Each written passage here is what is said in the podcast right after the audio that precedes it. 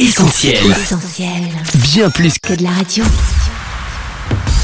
Le journal de la Bible, Le journal de la Bible. toute l'actu d'un livre hors du commun, Christine et Laure. Noé à l'affiche d'une nouvelle comédie musicale. Olivier Giroud, Gérard Larcher et Denis Mukwege dans une Bible manuscrite unique. Des nouvelles d'Éthiopie. Et une heureuse conclusion dans le Wyoming. Voici le sommaire de cette nouvelle édition du journal de la Bible. Bienvenue à tous et salut Laure. Salut Chris et en effet, bienvenue à tous sur Essentiel Bible, la radio digitale 100% dédiée à la Bible. Avant d'embarquer dans l'arche avec Noé, un petit point d'étape de notre opération hashtag ensemble Oui, et la bonne nouvelle Chris, c'est que notre vieux toit ne prend plus l'eau, il est à présent comme neuf. Les travaux avancent bien, vous pouvez d'ailleurs suivre toutes les étapes sur nos réseaux sociaux, mais le chantier est encore loin d'être terminé et on a besoin de votre aide pour aller jusqu'au bout. Merci donc à tous pour votre soutien, vos encouragements et vos dons sur soutenir.essentielradio.com, soutenir.essentielradio.com, un don simple selon votre cœur pour nous aider à avancer. Merci Laure pour ce point d'étape et merci encore à tous pour votre soutien. Le journal de la Bible, ça commence maintenant. Le journal de la Bible, Christine et Laure. Après les dix commandements,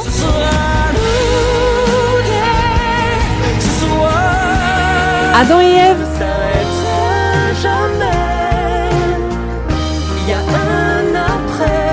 et Jésus. Une nouvelle comédie musicale d'inspiration biblique s'apprête à voir le jour. Noé, la force de vivre. Et cette fois-ci, Chris, ce n'est pas Pascal Obispo qui est aux commandes de ce spectacle musical, mais Essay Altounian, artiste et compositeur qui s'est déjà illustré dans des comédies musicales comme Le Roi Soleil, Roméo et Juliette ou encore Les Demoiselles de Rochefort. Aujourd'hui, Essay Altounian se lance donc dans la mise en scène de l'histoire de Noé, un spectacle qui s'annonce XXL et qui se présente déjà comme l'un des événements de l'automne à l'hippodrome de Longchamp.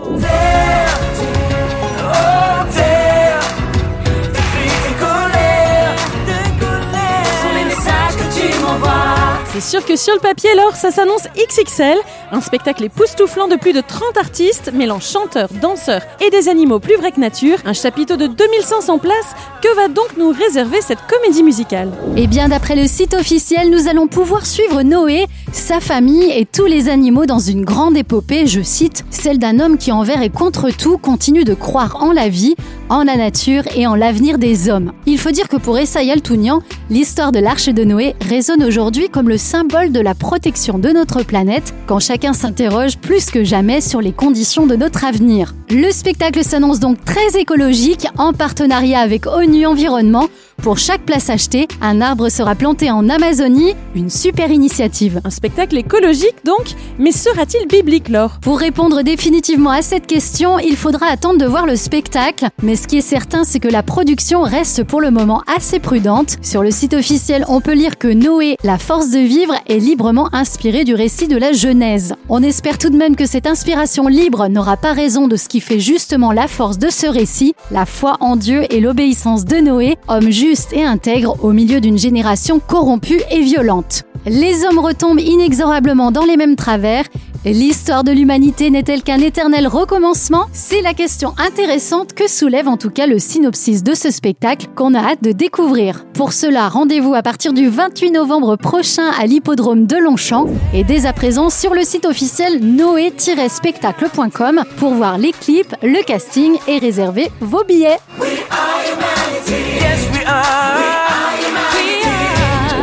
Le journal de la Bible, Christine et Laure.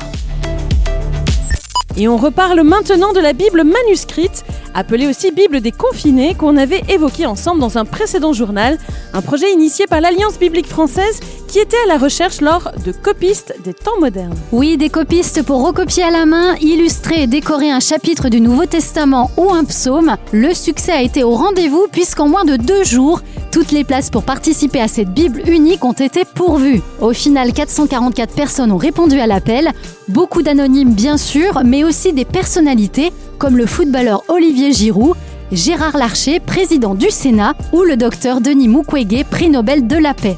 Stylo, crayon, dessin, frise ornementale, enluminure, les styles ont été variés. On vous en montre quelques pages sur nos réseaux sociaux. Et sachez que la Bible manuscrite sera publiée par l'Alliance biblique française et disponible également au format e-book. L'exemplaire original, lui, circulera dans différentes églises francophones pour être présenté au public. Des nouvelles en provenance d'Éthiopie à présent. Sur place, l'organisation missionnaire World Mission se réjouit de l'accueil favorable de l'Évangile au sein des deux plus importants groupes ethniques du pays, les Somalis et les Afars. Une très bonne nouvelle pour World Mission, dont l'objectif est d'offrir à chaque peuple qui ne connaît pas encore le message de Jésus une version audio dans leur langue des évangiles. Le travail ne se fait cependant pas sans difficulté auprès des peuples de la Corne de l'Afrique. Il y a d'abord la crise humanitaire qui secoue l'Éthiopie. Sécheresse, inondations et invasion de criquets entraînent la dévastation des récoltes et de graves pénuries alimentaires. Pour bien se rendre compte du potentiel de destruction des criquets pèlerins, il faut savoir qu'un essaim couvrant un kilomètre carré peut manger la même quantité de nourriture en une journée qu'environ 35 000 personnes. Ajoutez à cela la menace des mouvements islamiques radicaux qui promettent de sévères sanctions, voire la mort à quiconque accepte le message de la Bible, et vous comprenez l'ampleur de la tâche de World Mission qui lance un appel à la prière pour l'Éthiopie. On termine ce journal lors avec la résolution d'une enquête.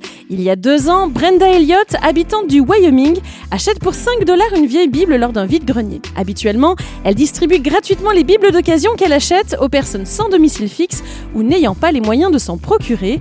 Sauf que là, elle découvre que la Bible date de 1887 et qu'un nom est gravé à l'intérieur, Carl August Sandberg. Il n'en fallait pas moins pour que Brenda se lance sur les traces de la famille du propriétaire. Finalement, au bout de deux ans de recherche, L'aide du journal local et du bouche à oreille, notre enquêtrice a fini par retrouver l'arrière-petite-fille du propriétaire de cette Bible en Californie. Le précieux livre vieux de 133 ans retrouvera donc dans quelques jours sa famille, une belle histoire et un cadeau d'une grande valeur sentimentale.